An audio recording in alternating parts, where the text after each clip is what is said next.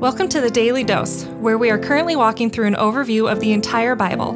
Join us today as we learn the story of Scripture and see God's redemptive plan through Christ from cover to cover.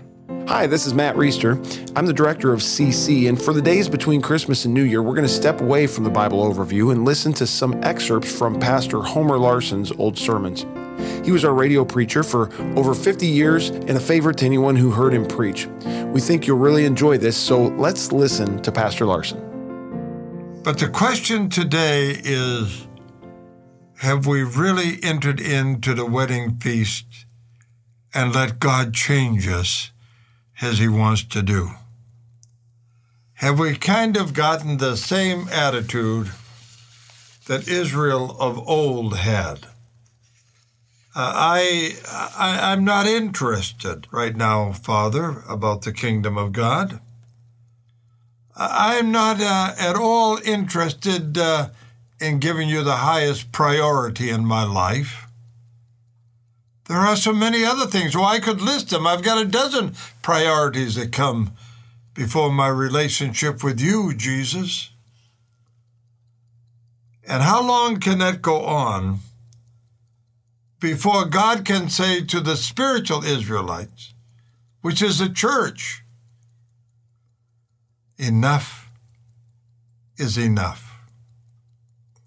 Now, he will never say that to his faithful. And today we are dealt with in an, on an individual basis and not as a nation, thank God. But he is saying to us, I am going to have my kingdom filled with people. Here I invite you. But if you continue to turn your back to me, if you continue to worship your other gods, whatever they may be, then a time will come when I will leave and go to another people. That's a story. But Tom Wright in his commentary, and Tom Wright is an English theologian, has said that we have to remember when preaching on this subject that uh, the invitation uh, to go out and get the people and bring them into the wedding feast is not the same wide open invitation that people want to hear today. Those people who were invited back in Jesus' day uh, in this parable uh, were people who would come into the feast, and they would be all kinds of wretched people. But when they got into that kingdom, they were changed. They became different. They put on their wedding garments. They were the ones whom God had been able to change and make His. Uh, the wedding feast invitation that we seem to want to have today is yes, God, I want to be a part of your kingdom. Uh, but uh, I don't want to have any major changes in my life. I, I want to be able to have my own values. And if I think that uh, this thing is a good value, that might be to hate somebody if I want to.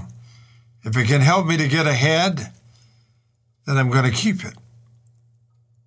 If there still is some dishonesty, uh, then I'm going to keep that too.